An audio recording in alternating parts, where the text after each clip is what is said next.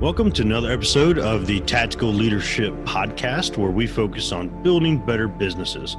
I believe in order to be the best leader that you can be, you must be willing to be the first follower and have a servant mentality when you're in a leadership position. If you want to be the best leader that you possibly can be, be sure to stay tuned and listen to industry leaders and hear how they built winning cultures in their own businesses. Hey, everybody, welcome back to another episode of Tactical Friday.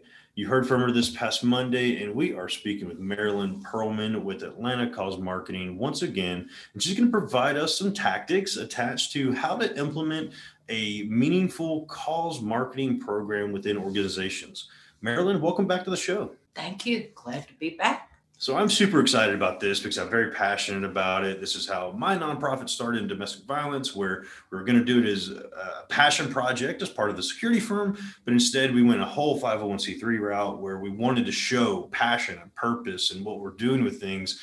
And that's really what you help organizations establish. So I want to start on the for-profit side. So if we have a corporation or we have a, a leader, an executive, a small business owner, somebody that is listening today that wants to start implementing these things, what would you recommend the, the first step to be? How would you get them going on this path to cause marketing? Okay, sit down and take a pad and paper or your computer and put down your passions. Write down or, or record what are your passions? Whether it's dogs or cats or uh, Habitat for Humanity, building houses, food insecurity, any of the various causes that there are so many of, commit those to uh, your computer or your piece of paper and then call me.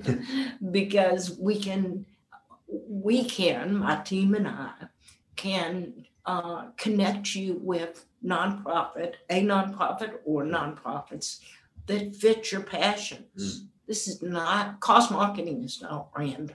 It's not just say, well, the dog organization over there needs help or the domestic violence organization needs help. We actually fit a nonprofit and a business mm. With what makes sense, what their passions are.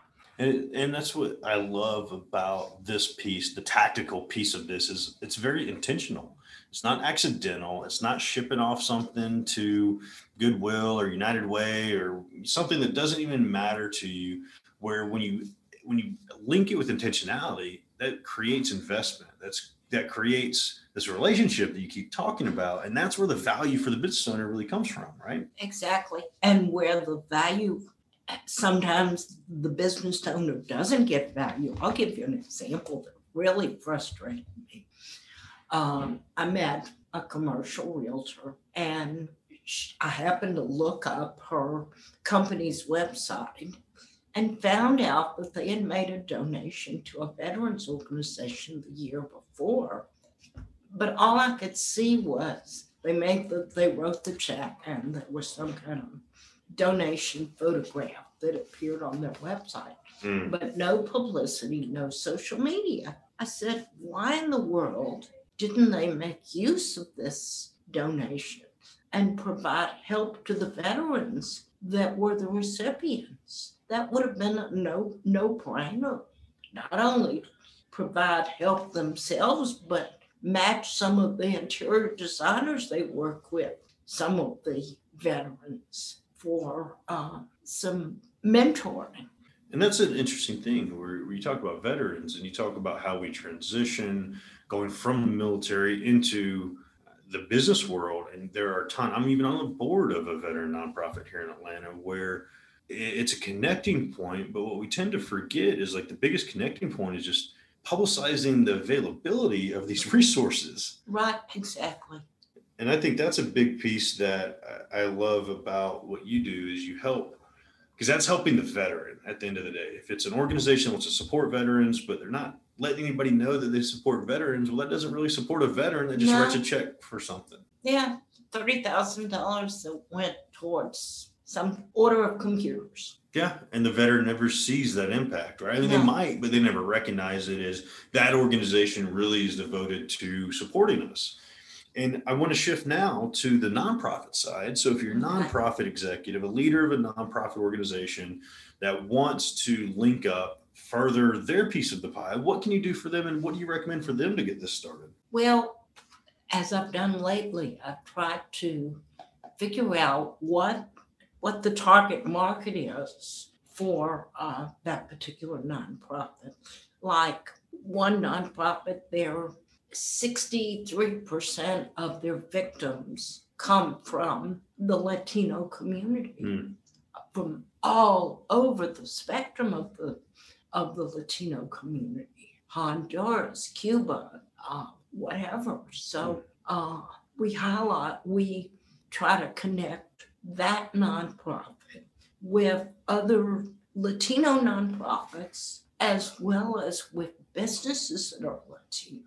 So for the nonprofit, what are the benefits attached? Obviously, it's going to be publicity for the nonprofit. It's going to be relationships for the nonprofit. I assume it includes more donations for the nonprofit, maybe more right. volunteers. What all does the nonprofit benefit from working with you? Well, as you just said, more donations, more volunteers. It's very interesting too about donations. There's a Me Too. Um, there was a story in the Atlanta Jewish Times about the uh, executive director of this nonprofit who was Jewish. And so somebody from the sisterhood of one of the synagogues read that story, and the sisterhood decided to make a donation. And then uh, we started calling on the sisterhoods of other congregations, Jewish congregations, and saying, well, this congregation did it. They're not, their uh, sisterhood made a contribution. Why don't you? It's not just, it's all denominations who are being, having, uh, being the victims of domestic violence. Yeah, that is absolutely powerful. And I think that's from the nonprofit side and being on the board of nonprofits it's such a difficult thing because a lot of a lot of them aren't business oriented a lot of them don't necessarily have the mindset of running a business where you look at susan g komen that's a business that's a $300 million a year business right so you have to have kind of that business mentality where part of business is marketing and part of business is pr so in order to create a successful nonprofit this is something this type of partnership with you can really highlight the the organization, the impact they're making, and actually build the business side of things as well, from what I'm understanding. Right. That's absolutely amazing, Marilyn. I, I love that that's what you're working on. That's what you're doing. Uh, if an organization, profit, nonprofit, um, if one of these organizations wants to reach out to you, if they want to work with you, if they want to find out more information about Atlanta Cause Marketing, what's the best way for them to do that? Well, they can uh, go and download the information from your site or they can text me. Uh, sometimes I don't know who's calling, so text is better. Uh, that's 404 395 2602. Or they can email me and say podcast hmm.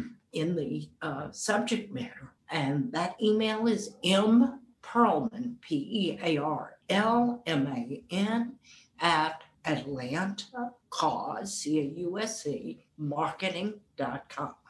And all of that can be found not only on my site, where we have this PDF you gave us for the information about cause marketing.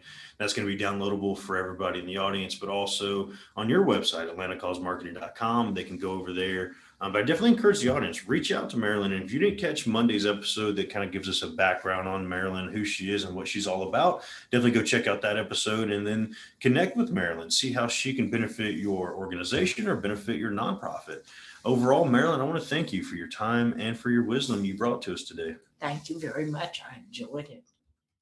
Thanks for tuning in to this episode of the Tactical Leadership Podcast. And I hope you got a ton of value out of what we talked about today. I also want to remind you that this show is brought to you by Knight Protection Services. If you're a leader in a small to mid sized business that does five to $10 million a year in revenue and want to improve retention costs, which could actually add up to being twice your employee's salary, all through creating a safer work environment and saving up to 25% in insurance costs.